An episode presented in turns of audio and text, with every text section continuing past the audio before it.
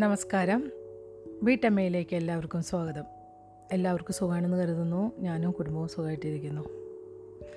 ഇന്ന് ഞാൻ നിങ്ങൾക്ക് അതിരാവിലെയാണ് കഥ വായിക്കാനായിട്ടിരിക്കുന്നത്. ഇന്നലെ വായിക്കാനായിട്ടൊന്നും എനിക്ക് ഒട്ടും സമയം കിട്ടിയില്ല. ഇന്നലെ മിനിയാന്നൊന്നും എനിക്ക് സമയം കിട്ടിയിട്ടില്ലായിരുന്നു. അപ്പോൾ ഇന്ന് രാവിലെ വായിച്ചിട്ട് കഥ ഇടാമെന്ന് വെച്ചിട്ടിരിക്കുകയാണ്. രണ്ട് ദിവസം മുന്നേ എനിക്ക് ഒരു കുട്ടി ഗായത്രി എന്ന് പറഞ്ഞൊരു കുട്ടി എനിക്കൊരു മെസ്സേജ് അയച്ചിട്ടുണ്ടായിരുന്നു. കുട്ടി ഇടയ്ക്കൊക്കെ എനിക്ക് മെസ്സേജ് അയക്കാറുണ്ടായിരുന്നു കേട്ടോ ഇപ്പോൾ എനിക്ക് തോന്നുന്നു ഒരു വർഷമായി മെസ്സേജ് ഒന്നും അയക്കാറില്ല കുട്ടി ഒരു രണ്ട് മൂന്ന് ദിവസം മുന്നേ അയച്ചിട്ടുണ്ടായിരുന്നു. കാരണം ഇപ്പോൾ ഭയങ്കര സന്തോഷമായി എനിക്ക്. ഭയങ്കര തിരക്കായിരുന്നു എന്നൊക്കെ പറഞ്ഞിട്ട് എഴുതിയിട്ടുണ്ടായിരുന്നു. തിരുവനന്തപുരത്തുള്ള കുട്ടിയാണ് കേട്ടോ അപ്പോൾ അത് പറഞ്ഞപ്പോഴാണ് എനിക്ക് ഇങ്ങനെ പണ്ടൊക്കെ നമ്മൾ എഴുതിയിട്ടുണ്ടായിരുന്ന പണ്ട് ഇപ്പോഴല്ലേ നമുക്ക് ഫോണൊക്കെ വന്നത്. എന്റെ കുട്ടിക്കാലത്തൊക്കെ ഫോണോ സൗകര്യങ്ങളോ ഒന്നും ഉണ്ടായിരുന്നിട്ടില്ല.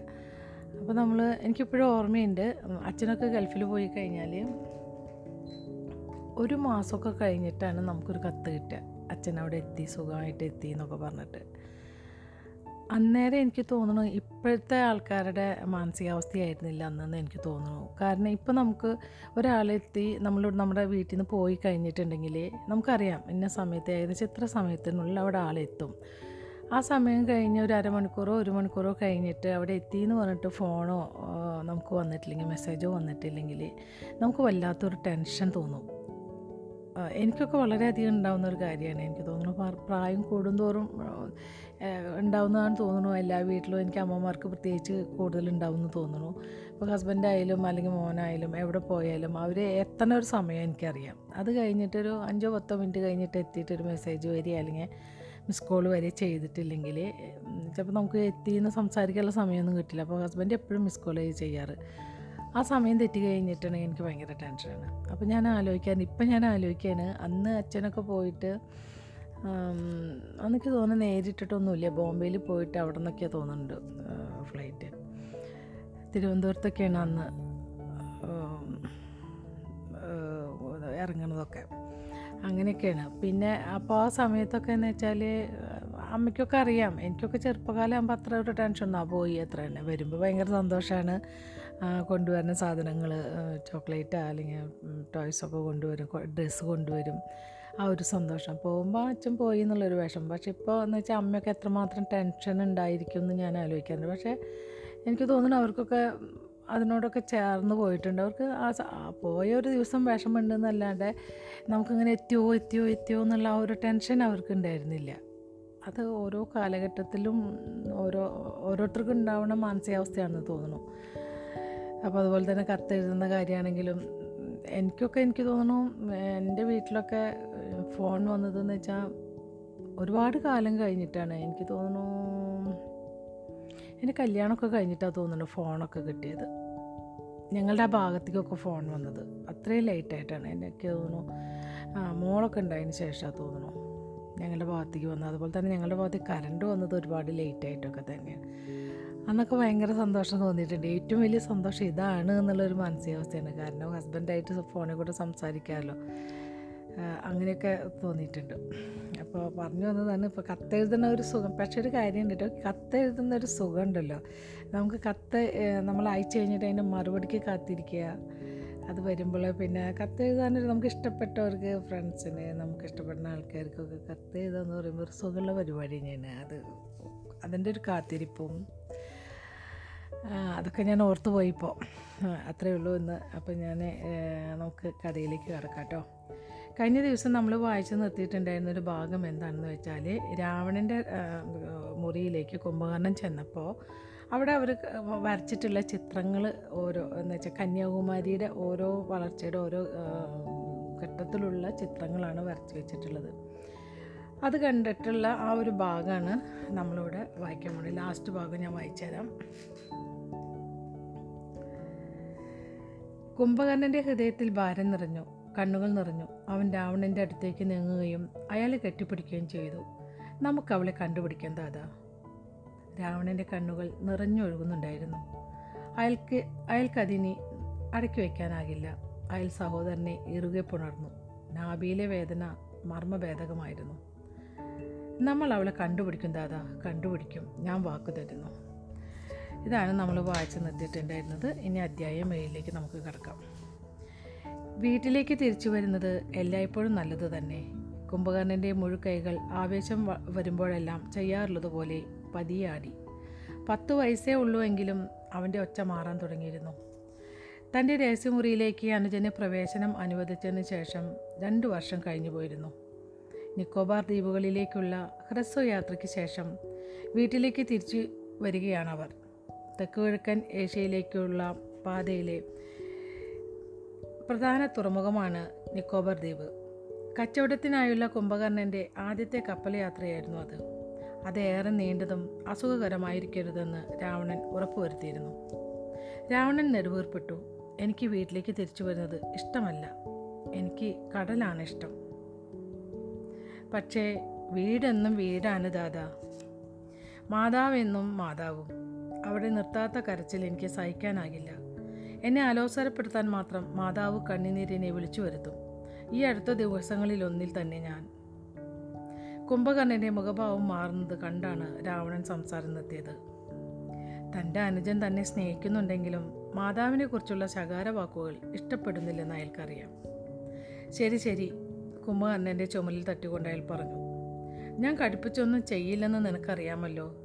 പക്ഷേ മാതാവിന്റെ കണ്ണുനീർ ഇത്തവണ നീ കൈകാര്യം ചെയ്യേണ്ടതുണ്ട്. തുറമുഖത്തിന്റെ പ്രവേശന ദ്വാരത്തിനടുത്തെത്താറായപ്പോൾ കപ്പലിന് ക്രമേണ വേഗം കുറഞ്ഞു. കപ്പൽ പതിയെ നങ്കൂരമിടാനുള്ള സ്ഥലത്തേക്ക് അടുക്കുന്നത് സഹോദരന്മാർ നോക്കി നിന്നു. ഇരുവശത്തും കടന്നുപോയ കപ്പലുകളിൽ നിന്ന് തലകൾ ഉയരുകയും പ്രശസ്തമായി മാറിക്കഴിഞ്ഞ അവരുടെ കപ്പലിനെ സാവകൂതം നോക്കുകയും ചെയ്തു. കടൽ മധ്യത്തിലെ അതിന്റെ മിന്ന വേഗത കള്ളക്കടത്തിന്റെ കഴുത്തറുപ്പൻ മത്സര ലോകത്ത് രാവണന് വലിയ മെച്ചങ്ങൾ നൽകിയിരുന്നു. വേഗത്തിൽ വളരുന്ന ലാഭത്തിനനുസരിച്ച് അയാൾ അഞ്ച് കപ്പലുകളുടെ കൂട്ടവും കൈവശപ്പെടുത്തിയിരുന്നു. മറ്റുള്ളവർ തന്നെ ശ്രദ്ധിക്കുന്നുണ്ടെന്ന് രാവണൻ അറിയാമായിരുന്നു. അയാൾ ആ ശ്രദ്ധ ആസ്വദിക്കുകയും ചെയ്തു. എങ്കിലും രാവണൻ ആരാധന തുളുമ്പുന്നതും അസൂയ വഴിഞ്ഞൊഴുകുന്നതുമായ കണ്ണുകളെ കണ്ടില്ലെന്ന് നടിക്കുകയും ദൂരേക്ക് തന്നെ നോക്കുകയും ചെയ്തു. മറ്റുള്ളവരുടെ മുൻപിൽ അയാൾ ഗർവ് കാണിക്കില്ല. അത് ദൗർബല്യത്തിന്റെ ലക്ഷണമാണ്. ദൗർബല്യങ്ങൾ പുറത്തു കാണിക്കുന്നതിൽ പത്തൊൻപത് വയസ്സുള്ള രാവണന് വിശ്വാസമില്ല. വർത്തക രാജകുമാരൻ എന്നാണ് അവർ അയാളെ വിളിക്കുന്നത്. അത് അയാൾക്ക് ഇഷ്ടപ്പെടുകയും ചെയ്തു. ദാദാ ശ്രദ്ധ ആകർഷിക്കാനായി രാവണനെ മൃദുവായി തട്ടിക്കൊണ്ട് കുംഭകർണൻ പറഞ്ഞു. രാവണൻ തിരിഞ്ഞു നോക്കി. അകമ്പനൻ എന്തോ പറയാനുള്ള ആവേശത്തോടെ തുറമുഖത്ത് അവരെ കാത്തു നിൽക്കുന്നുണ്ട്. ആ സുന്ദരവിണ്ടിക്ക് വിഡ്ഡിക്ക് എന്തോ പറയാനുണ്ടെന്ന് തോന്നുന്നു. ഇറങ്ങാൻ തയ്യാറെടുത്തുകൊണ്ട് രാവണൻ പറഞ്ഞു. ഇനി മറ്റൊരു ഭാഗമാണ് കേട്ടോ രാവണ ഞാൻ ആ രഹസ്യം കണ്ടെത്തി. ഞാൻ മിണ്ടരുത്. അയാളുടെ തലയിൽ തട്ടിക്കൊണ്ട് രാവണൻ കർക്കശമായി പറഞ്ഞു. അവർ അപ്പോഴും ആളുകളാൽ ചുറ്റപ്പെട്ട് തിരക്കേറിയ തുറമുഖ പ്രദേശത്തു തന്നെയായിരുന്നു. വിവിധ കപ്പലുകൾ കൊണ്ടുവരുന്ന ചരക്കുകളെക്കുറിച്ചും അവ ലക്ഷ്യം വയ്ക്കുന്ന ഇടങ്ങളെക്കുറിച്ചുമുള്ള വിശ്വസനീയമായ വിവരങ്ങളാണ് കച്ചവടത്തിന്റെ വിജയരഹസ്യമെന്ന് രാവണൻ അറിയാം അത്തരം രഹസ്യങ്ങളെ കാത്തു സൂക്ഷിക്കേണ്ടതുണ്ട്. രാവണൻ നടത്തം തുടരുകയും സുരക്ഷാഭടന്മാർ അയാളുടെ മുമ്പിൽ നടന്ന് ആളുകളെ ഒതുക്കി വഴിയൊരുക്കുകയും ചെയ്തു. അകമ്പനനാകട്ടെ അയാൾക്ക് തൊട്ടുപുറകിൽ മുടി മാടി ഒതുക്കിക്കൊണ്ട് നടന്നു. രാവണൻ തലയിൽ തട്ടിയപ്പോൾ രണ്ട് മുടിനാര് മുടിക്കെട്ടിനുള്ളിൽ നിന്ന് പുറത്തു വന്നു. അയാൾ തന്റെ സഹായിയുടെ നേർക്ക് ഒരു തുവാലയ്ക്കായി കൈനീട്ടി. സുഗന്ധപൂരിതമായ കേശതൈലം അയാളുടെ കൈകളിൽ പുരണ്ടിരുന്നു. ഇനി മറ്റൊരു ഭാഗമാണിത്. ഇപ്പോൾ പറയൂ രാവണൻ പറഞ്ഞു. അവർ രാവണന്റെ കമനീയമായ സൗധത്തിലെ സ്വകാര്യ മുറിയിലാണ്. തന്റെ അസാന്നിധ്യത്തിൽ എത്തിച്ചേർന്ന സന്ദേശങ്ങൾ വായിച്ചു നോക്കുകയാണ് രാവണൻ. മാരുജനും അകമ്പനനും അയാൾക്ക് കുറുകെ മേശയ്ക്കപ്പുറം ഇരിക്കുന്നുണ്ട്. കുംഭകർണൻ നാരങ്ങ വെള്ളം ഒത്തിക്കൊണ്ട് ജാല ജാലകത്തിനരികെ ഇരിക്കുന്നുണ്ട്. എന്നോട് ക്ഷമിക്കൂ രാവണ പരിഭ്രമത്തോടെ അകമ്പനൻ പറഞ്ഞു. ഞാൻ തുറമുഖത്ത് വെച്ച് സംസാരിക്കാൻ പാടില്ലായിരുന്നു. അതെ അതെ. മുകളിലേക്ക് നോക്കാതെ കൈവീശിക്കൊണ്ട് രാവണൻ ഇടപെട്ടു. കാര്യം പറയൂ എനിക്ക് ഈ ദിവസം മുഴുവൻ ഇതിനു വേണ്ടി ചെലവഴിക്കാനാവില്ല. അകമ്പനൻ മുന്നോട്ട് ചാഞ്ഞിരുന്നു. അയാളുടെ ശബ്ദത്തിലെ ആവേശം വ്യക്തമായിരുന്നു. ഞാനത് കണ്ടുപിടിച്ചു. ആ രഹസ്യം എന്താണെന്ന് എനിക്കറിയാം. രാവണൻ കടലാസ് ചുരുൾ താഴെ വെക്കുകയും തൂവൽ പേന കയ്യിലെടുക്കുകയും ചെയ്തു. അത് മഷിയിൽ മുക്കി രാവണൻ താൻ വായിച്ചു കൊണ്ടിരുന്ന സന്ദേശത്തിന് മുകളിൽ എന്തോ കുറിക്കാൻ തുടങ്ങി. എനിക്ക് കടങ്കഥകൾ ഇഷ്ടമല്ലെന്ന് നിങ്ങൾക്കറിയാമല്ലോ. നേരെ ചൊവ്വെ സംസാരിക്കൂ. നിങ്ങൾ എന്താണ് കണ്ടെത്തിയത്? നമ്മൾ തേടിക്കൊണ്ടിരിക്കുന്ന വിവരം എനിക്ക് കിട്ടി. ത്രിശങ്കു കശ്യപ രാജാവിന്റെ അനന്തരാവകാശിയായ ഒരാളിൽ നിന്ന്. രാവണൻ എഴുത്തു നിർത്തി. അയാൾ തോൽപേന തിരിച്ചു വയ്ക്കുകയും കസേരയിൽ നിവർന്നിരിക്കുകയും ചെയ്തു. പറയൂ. ത്രിശങ്കു കശ്യപന്റെ മൃതശരീരം ഒരിക്കലും കണ്ടെത്തുകയുണ്ടായിട്ടില്ലെന്ന് നിങ്ങൾക്കറിയാമല്ലോ. ത്രിശങ്കുവിനെ കുറിച്ചുള്ള മുഴുവൻ കഥയും എനിക്കറിയാം. എന്നെ ചരിത്രം പഠി- പഠിപ്പിക്കേണ്ടതില്ല രാവണൻ അറുത്തുമുറിച്ചു പറഞ്ഞു. ആധുനിക ലങ്കയുടെ ആദ്യത്തെ രാജാവായിരുന്നു ത്രിശങ്കു കശ്യപൻ. വിശ്വാമിത്രന്റെ സഹാ സഹായത്തോടെയാണ് അദ്ദേഹത്തിന്റെ സാമ്രാജ്യം സ്ഥാപിക്കപ്പെട്ടത്. എന്നാൽ കാലം കടന്നുപോകവേ പ്രജകൾ അദ്ദേഹത്തിന്റെ അക്രമാസ്തവും സ്വാർത്ഥവുമായ രീതികൾ വെറുക്കുകയും അദ്ദേഹം സ്ഥാനഭ്രഷ്ടനാക്കപ്പെടുകയും ചെയ്തു. ത്രിശങ്കുവിനെ പിന്തുണച്ചതിൽ തനിക്ക് പറ്റിയ അബദ്ധം തിരിച്ചറിഞ്ഞ വിശ്വാമിത്രനും ജനകീയ പ്രക്ഷോഭത്തെ സഹായിച്ചു.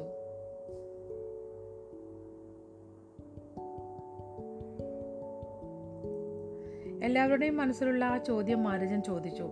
നിങ്ങൾ ആ രഹസ്യം കണ്ടെത്തിയോ? ഉവ് അകമ്പനൻ വിജയഭാവത്തിൽ പറഞ്ഞു. ഒരിക്കൽ അകമ്പനന്റേതായിരുന്നതും ഇപ്പോൾ രാവണന്റെ പ്രധാന ശക്തിയുമായ കപ്പലിനെ കുറിച്ചുള്ളതായിരുന്നു ആ രഹസ്യം. വളരെ മോശമായി കൈകാര്യം ചെയ്യപ്പെട്ടിട്ടും ആ കപ്പലിന് പുറ്റുകളുടെ ഉപദ്രവം ഉണ്ടായിരുന്നില്ല. കൂടാതെ മറ്റു കപ്പലുകളേക്കാൾ രണ്ടിരട്ടി വേഗതയും അതിനുണ്ടായിരുന്നു.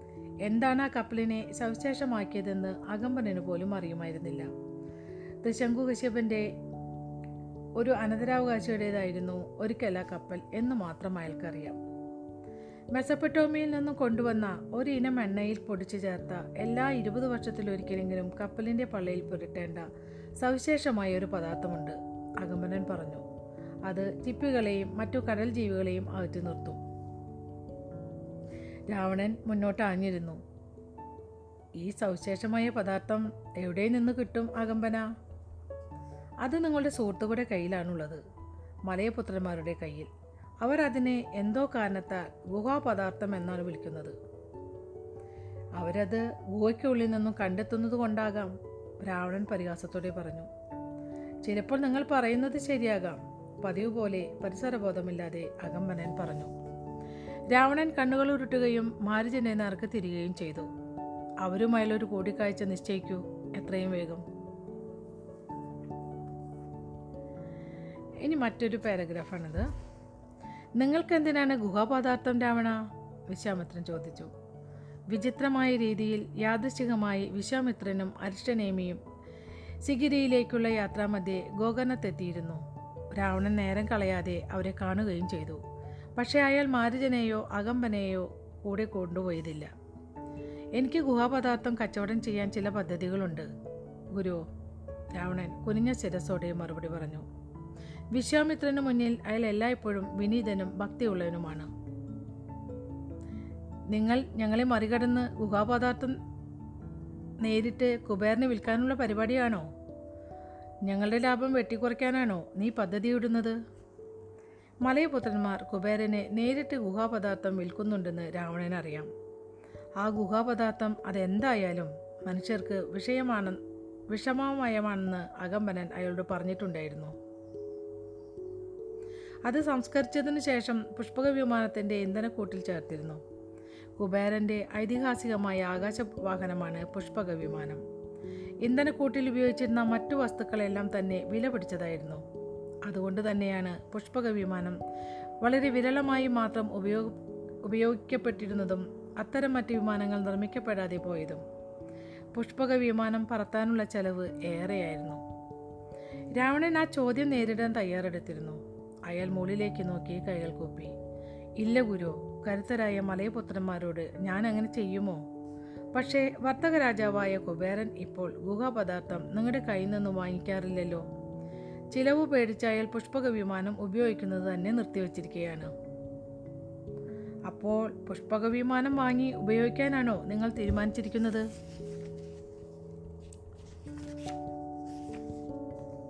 കപ്പലുകളിലെ കടൽജീവി ശല്യം തടയാൻ ഗുഹാപദാർത്ഥം ഉപകാരപ്രദമാണെന്നോ സ്വന്തം കപ്പലുകളിൽ അത് ഉപയോഗിച്ചിരുന്നുവെന്നോ മലയപുത്രന്മാർക്ക് അറിയില്ലെന്ന് രാവണൻ ഊഹിച്ചിരുന്നു.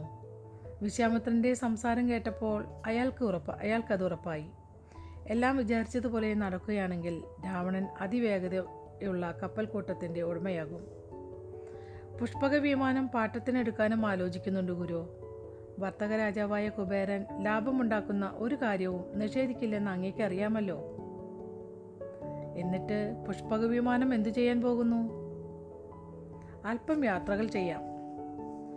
പറപ്പിക്കാനുള്ള ചെലവ് അമിതമായതിനാൽ പുഷ്പക വിമാനം കച്ചവട ആവശ്യങ്ങൾക്കായി ഉപയോഗിക്കുന്നത് അചിന്യമാണെന്നെങ്കിലും അത് ഉപയോഗിക്കാൻ രാവണന് പദ്ധതി ഉണ്ടായിരുന്നു ജാഗരൂകന്മാരായ മലയപുത്രന്മാരെ രാവണൻ ഗുഹാപദാർത്ഥം ഉപയോഗിക്കുന്നത് വിമാനം പറപ്പിക്കാനാണെന്ന് ബോധ്യപ്പെടുത്തേണ്ടതുണ്ട്. കച്ചവട സാധ്യതകൾ കണ്ടെത്താനുള്ള യാത്രകൾക്ക് പുഷ്പക വിമാനം ഉപയോഗിക്കാം. വേണമെങ്കിൽ അവധി ദിനങ്ങൾ ആഘോഷിക്കാനും. വിശ്വാമിത്രൻ രാവണന്റെ മനസ്സ് വായിക്കാൻ എന്നോണം അയാളെ തുറച്ചു നോക്കി. എന്നാൽ ശൂന്യമായ ഭിത്തിയിൽ ഉറ്റുനോക്കുന്നത് പോലെയായിരുന്നു അത്. തന്റെ മനസ്സ് വായിക്കുന്നതിൽ നിന്ന് ഏറ്റവും ശക്തനായ മഹർഷിയെപ്പോലും തടഞ്ഞു നിർത്താനുള്ള വിദ്യ രാവണൻ പഠിച്ചു കഴിഞ്ഞിരുന്നു. ശരി വിശ്വാമിത്രൻ പറഞ്ഞു നിങ്ങൾ ഓരോ ചരക്ക് കൈമാറ്റത്തിനും അഞ്ച് ലക്ഷം സ്വർണ നാണയങ്ങൾ തരേണ്ടി വരും. കൂടാതെ ഒരു വർഷം ഏറ്റവും കുറഞ്ഞത് മൂന്ന് തവണയെങ്കിലും ചരക്ക് വാങ്ങേണ്ടതായും വരും. അത് തികച്ചും അപഹാസ്യമായ തുകയായിരുന്നു. കുബേരൻ നൽകുന്ന തുകയുടെ എത്രയോ മടങ്ങ് അധികമായിരുന്നു അത്. വർഷത്തിൽ ഇത്ര പ്രാവശ്യം ചരക്ക് കൈമാറ്റം നടത്തണമെന്ന ശാഠ്യവും മുമ്പ് എവിടെയും കേൾക്കാത്തതായിരുന്നു. പക്ഷെ രാവണൻ പിൻവലിഞ്ഞില്ല. അയാൾ കണക്കുകൂട്ടലുകൾ നേരത്തെ നടത്തിയിരുന്നു. ഞാൻ ആ തുക സമ്മതിക്കുന്നു ഗുരു. പക്ഷേ ചരക്കു കൈമാറ്റത്തിന്റെ എണ്ണത്തെ സംബന്ധിച്ച് എനിക്ക് വിജയ വിജയി വിയോജിപ്പുണ്ട്. എത്ര തവണ ഞാൻ പുഷ്പക വിമാനം ഉപയോഗിക്കുമെന്ന് എനിക്കറിയില്ല. എല്ലാ വർഷവും മൂന്ന് തവണ ചരക്ക് വാങ്ങാൻ ഞാൻ ശ്രമിക്കാം. എന്നാൽ എനിക്ക് അതിന് സാധിക്കാത്ത വർഷങ്ങളും ഉണ്ടായേക്കാം. അതിനെന്നെ ശിക്ഷിക്കരുത്. വിശ്വാമിത്രൻ സമ്മതഭാവത്തിൽ തലയാട്ടി. ശരി. മഹർഷിയുടെ പുറകിൽ നിന്ന അർഷനേമിക്ക് തന്റെ കാതുകളെ വിശ്വസിക്കാനായില്ല. ഓരോ ചരക്ക് കൈമാറ്റത്തിനും അഞ്ച് ലക്ഷം സ്വർണ നാണയങ്ങൾ. അത്രയും പണയം കൊണ്ട് അത്രയും പണം കൊണ്ട് മലയപുത്രന്മാർക്ക് ദൈവി ദൈവീയ അസ്ത്രമുണ്ടാക്കാനുള്ള പദാർത്ഥത്തിനുള്ള തിരച്ചിൽ ഊർജിതമാക്കാം. കൂട്ടക്കിലക്കുള്ള ആയുധങ്ങളാണ് ദൈവീയാസ്ത്രങ്ങൾ. പൂർവസൂരിയായ മഹാദേവൻ രുദ്രഭഗവാൻ ദൈവീയാസ്ത്രങ്ങളുടെ ഉപയോഗം കർശനമായി നിയന്ത്രിച്ചിരുന്നു. വായുപുത്രന്മാരുടെ അനുമതിയില്ലാതെ ദൈവീ അസ്ത്രങ്ങൾ ഉപയോഗിക്കാനാകില്ലെന്ന് അദ്ദേഹം ഉത്തരവിട്ടിരുന്നു. പക്ഷേ വിശ്വാമിത്രന് തന്റേതായ പദ്ധതികളുണ്ടായിരുന്നു. അടുത്ത വിഷ്ണു തന്റെ ഉദയകാലത്ത്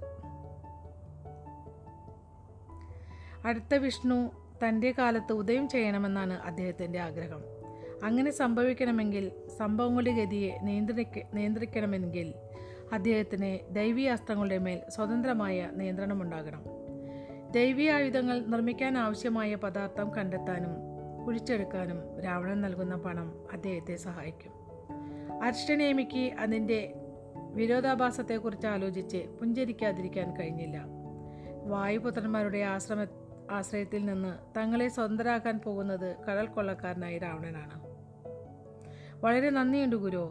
മഹർഷിയുടെ പാദം തൊട്ടു തൊഴൻ കുനിഞ്ഞുകൊണ്ട് രാവണൻ പറഞ്ഞു ആയുഷ്മാൻ ഭവ രാവണനെ വിശ്വാമിത്രൻ അനുഗ്രഹിച്ചു. ഇനി വേറൊരു പാരഗ്രാഫാണിത് അയാൾ എന്തു ചെയ്യാൻ പോവുകയാണെന്നാണ് ഞാൻ ആലോചിക്കുന്നത് ഗുരു അരിശനേമി പറഞ്ഞു. ഞാനും ആശയക്കുഴപ്പത്തിലാണ് വിശ്വാമിത്രൻ പറഞ്ഞു. പുഷ്പക വിമാനത്തിന്റെ ഇന്ധനമായി ഉപയോഗിക്കുന്നതിന് പുറമെ ആ പദാർത്ഥത്തിന്റെ ഏക ഉപയോഗം അത് വിഷം അത് വിഷമാണെന്നതാണ്. അതെ പക്ഷേ ഒരു വിഷം എന്ന നിലയിൽ അത് ഏറെക്കുറെ ഉപയോഗശൂന്യമാണ്. അരിശനേമി പറയുന്നത് നേരായിരുന്നു. ഗുഹാപദാർത്ഥം വളരെ പതുക്കെ പ്രവർത്തിക്കുന്ന വിഷമാണ്. എന്തെങ്കിലും ഫലം ഉണ്ടാകണമെങ്കിൽ അത് കൊല്ലാൻ ഉദ്ദേശിക്കുന്നയാൾക്ക് ആഴ്ചകളോളം കലക്കി കൊടുക്കണം. വിഷമായി വാറ്റിയെടുത്താൽ അതിൽ നിന്നും പെട്ടെന്ന് തിരിച്ചറിയാവുന്ന നാറ്റം ഉയരുകയും ചെയ്യും. കൊല്ലാൻ ഉദ്ദേശിക്കുന്നയാൾ അത് കാതങ്ങൾക്കകലെ നിന്ന് തന്നെ തിരിച്ചറിയും. അതോടെ അതിന്റെ ഉദ്ദേശം പരാജയപ്പെടുകയും ചെയ്യും. പറക്കുന്ന വാഹനമുള്ള ലോകത്തിലെ ഏക വ്യക്തിയായി അറിയപ്പെടാൻ അയാൾ ആഗ്രഹിക്കുന്നുണ്ടാകും. അത് അയാളെ പാപ്പരാക്കിയാലും രാവണനെ ഒരു കാര്യത്തിന് ഉപയോഗിക്കാമെന്ന് എനിക്ക് തോന്നുന്നു. യോഗ്യനായ ഒരു പ്രതിനായകനായി അയാൾക്ക് വളരാനാകും. പക്ഷെ അയാൾ കേവലം പൊങ്ങച്ചത്തിന് കീഴടങ്ങിയെന്ന് തോന്നുന്നു വിശ്വാമിത്രൻ നിരാശയോടെ പറഞ്ഞു. ഇനിയും അയാൾക്ക് നമ്മുടെ ലക്ഷ്യത്തിനുള്ള ഉപകരണമാക്കാനാകും ഗുരു. അത്രയും സ്വർണം നമുക്ക് കിട്ടിയാൽ ദൈവീയാസ്ത്രം ഉണ്ടാക്കാനുള്ള പദാർത്ഥങ്ങൾക്ക് വേണ്ടിയുള്ള തിരച്ചിൽ ഊർജിതമാക്കാമല്ലോ? നേരാണല്ലോ. പക്ഷേ ഗുഹാപദാർത്ഥം കിട്ടാൻ എളുപ്പമല്ല. അതിനെക്കുറിച്ച് വേവലാതിപ്പെടേണ്ടതില്ല ഗുരു അർച്ചനേമി പറഞ്ഞു. ആവശ്യമുള്ള പദാർത്ഥങ്ങൾ സംഭരിക്കുന്നത് ഞാൻ ഉറപ്പുവരുത്തും. ഇനി മറ്റൊരു പാരഗ്രാഫാണിത്. രാവണ നിനക്ക് ഭ്രാന്ത് പിടിച്ചോ? മാരിജൻ വീണ്ടും വിചാരമില്ലാതെ പറഞ്ഞു. അനന്തരവന്റെ ഉരുക്കുനോട്ടം സ്വയം നിയന്ത്രിക്കാനായാലേ നിർബന്ധിതനാക്കി. ഞാൻ പറയുന്നത് കേൾക്കൂ രാവണ. നമ്മൾ കഠിനാധ്വാനം ചെയ്തു. നീ കഠിനാധ്വാനം ചെയ്താണ് നമുക്കുള്ളതെല്ലാം നേടിയെടുത്തത്. ഓരോ ചരക്കുക കൈമാറ്റത്തിനും അഞ്ച് ലക്ഷം സ്വർണ നാണയങ്ങൾ എന്നാൽ വളരെ കൂടുതലാണ്. നമുക്കൊരിക്കലും എന്റെ കണക്കുകൂട്ടലിൽ ഒരിക്കലും തെറ്റാറില്ല. ഇരുന്നൂറ് കപ്പലുകളുടെ ഒരു കൂട്ടം കഴിയാവുന്നത്ര വേഗതയിൽ നിർമ്മിക്കാനായാൽ പ്രധാനപ്പെട്ട കച്ചവടപാതകളിലെല്ലാം സുഗന്ധവ്യഞ്ജനങ്ങൾ പരുത്തി ആനക്കൊമ്പ് ലോഹങ്ങൾ രത്നങ്ങൾ ആ കപ്പലുകൾ ഓടിക്കാനായാൽ മൂന്ന് വർഷത്തിനുള്ളിൽ നമ്മുടെ നിക്ഷേപം തിരിച്ചു പിടിക്കാവുന്നതേയുള്ളൂ. അതിനുശേഷം കിട്ടുന്നതെല്ലാം ലാഭമാണ്. ഇരുന്നൂറ് കപ്പലുകളോ? എനിക്ക് നിന്റെ ആത്മവിശ്വാസം ആവശ്യമാണ്. നിന്റെ കണക്കുകൂട്ടലുകളിൽ എല്ലായ്പ്പോഴും വിശ്വാസമുണ്ട്. പക്ഷേ ഇത്രയും വലിയ കണക്കുകൂട്ടലുകൾ അചിന്ത്യവും കൈകാര്യം ചെയ്യാവുന്നതിലപ്പുറവുമാണ്. അപകട സാധ്യതകൾ ഏറെയാണ്.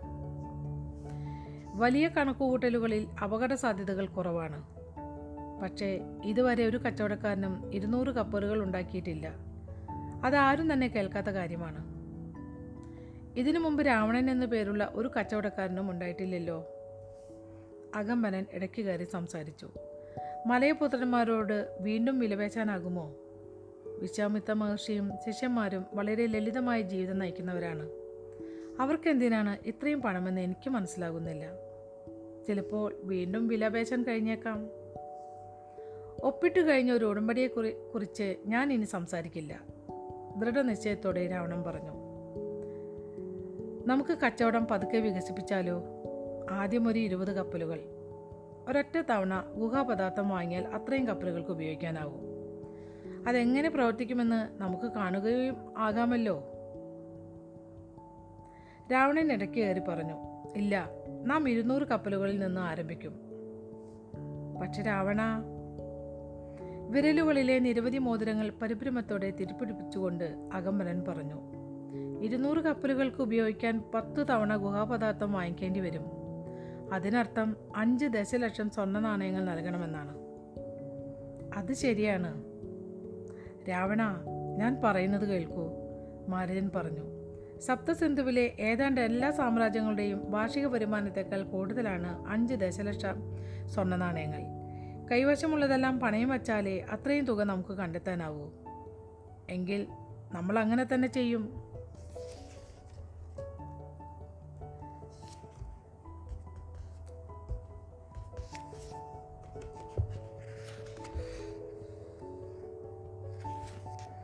ഈ പേജുകൾ മറിക്കാനേ ചിലത് ഒട്ടിയിരിക്കുമ്പോൾ കിട്ടുന്നില്ല. അതാണ് സമയമെടുക്കുന്നത് കേട്ടോ.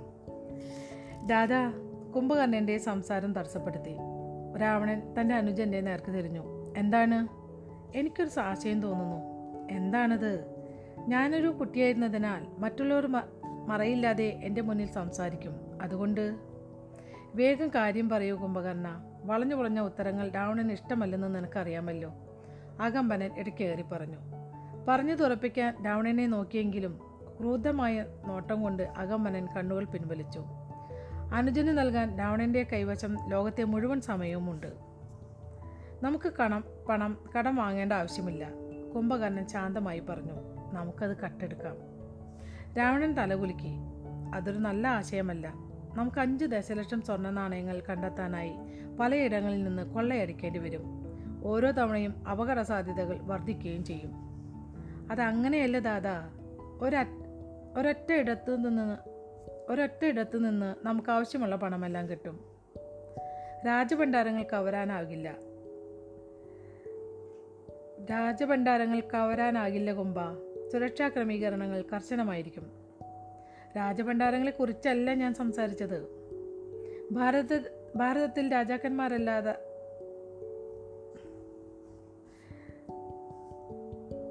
ഭാരതത്തിൽ രാജാക്കന്മാർക്കല്ലാതെ അഞ്ച് ദശലക്ഷം സ്വർണ നാണയങ്ങൾ ആർക്കാണ് ഉള്ളത് ജിജ്ഞാസയോടെ രാവണൻ ചോദിച്ചു. ക്രഗജബാഹു ചിൽക്കയിലെ രാജപ്രതിനിധി. മാരിജൻ കുടിച്ചുകൊണ്ടിരുന്ന ഏലക്കായ മണമുള്ള പാൽ തൊണ്ടയിൽ കുടുങ്ങിയതുപോലെ ചുമച്ചു. ക്രഗജബാഹു നമുക്ക് എങ്ങനെ അയാളെ കൊള്ളയടിക്കാനാകും? കലിംഗത്തിന്റെ കപ്പൽപ്പട മുഴുവൻ നമ്മളെ തേടിയിറങ്ങും. ഭാരത മഹാസമുദ്രത്തിൽ ഒരിടത്തും നമുക്ക് സുരക്ഷിതമായ തുറമുഖമുണ്ടാവില്ല. പക്ഷേ അമ്മാവ കുംഭകർണൻ വിനയത്തോടെ പറഞ്ഞു. കലിംഗ രാജാവിൽ നിന്നും ക്രഗജബാഹു മോഷ്ടിച്ചെടുത്ത പണമാണത്. ചുങ്കപ്പണത്തിൽ നിന്നും വർഷങ്ങളായാൽ മോഷ്ടിച്ച പണം. അത് തന്റെ കൊട്ടാരത്തിലെ ഭൂഗർഭ അറയിലാണ് അയാൾ സൂക്ഷിച്ചു വച്ചിരിക്കുന്നത്. ആ പണം അവിടെയുണ്ടെന്ന് സമ്മതിക്കാൻ പോലും അയാൾക്കാകില്ല. ഒരു കള്ളനിൽ നിന്ന് കട്ടെടുക്കുന്നതിന്റെ സൗന്ദര്യം അതാണ് അയാൾക്ക് ഇതിനെക്കുറിച്ച് പരാതിപ്പെടാനാവില്ല രാവണന്റെ കണ്ണുകൾ തിളങ്ങി. അയാളുടെ സമ്പത്തിന്റെ ഭൂരിഭാഗവും സൗകര്യപ്രദമായ രീതിയിൽ വിലപിടിച്ച കല്ലുകളാക്കിയിട്ടുണ്ടെന്ന് ഞാൻ കേട്ടിട്ടുണ്ട്. ചെറുതും ഭാരമില്ലാത്തതും കട്ടെടുക്കാൻ എളുപ്പമുള്ളതുമായ കല്ലുകൾ. ഭാരതമഹാസമുദ്രത്തിലെ ഏത് തുറമുഖത്തു നിന്നും അവയെ സ്വർണമാക്കി മാറ്റാവുന്നതേയുള്ളൂ. രാവണൻ അകമ്പനന്റെയും മാരുജന്റെയും നേർക്ക് അഭിമാനത്തിൽ പൊതിഞ്ഞ ചിരിയോടെ നോക്കി. എന്റെ സഹോദരൻ. പക്ഷെ രാവണ അകമ്പനൻ പറഞ്ഞു. നമുക്ക് ക്രഗജബാഹുവിന്റെ കൊട്ടാരത്തിലേക്ക് നേരെ കയറി ചെല്ലാനാവില്ല. അത് ഭാരതത്തിൽ വെച്ച് തന്നെ ഏറ്റവും മികച്ച രീതിയിൽ സംരക്ഷിക്കപ്പെടുന്ന വീടുകളിലൊന്നാണ്. സുരക്ഷാ ഭടന്മാരിൽ ഏറിയ പങ്കും അയാളുടെ സ്വദേശമായ നഹറിൽ നിന്നുള്ളവരാണ്. പുതിയ ആശയത്തിലേക്ക് അകൃഷ്ടനായ മാരജൻ അകമ്പനന്റെ വാദഗതി ഖണ്ഡിച്ചു. അതെ പക്ഷേ സുരക്ഷാ ഭടന്മാരുടെ തലവൻ പ്രഹസ്തനാണ്. രാവണൻ ആ പേര് കേട്ട ഉടനെ പുഞ്ചിരിച്ചു. അവൻ എന്നോട് കടപ്പാടുണ്ട്. അതുതന്നെ മാരുജൻ പറഞ്ഞു. നീ അയാളുടെ ജീവിതം ഒരിക്കൽ രക്ഷിച്ചിട്ടുണ്ട്.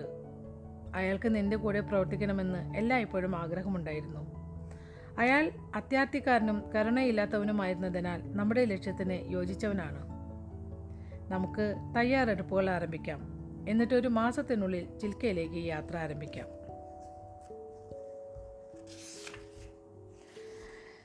അപ്പോൾ നമ്മുടെ ഏഴാമത്തെ അധ്യായം ഇവിടെ അവസാനിച്ചിരിക്കുകയാണ് കേട്ടോ.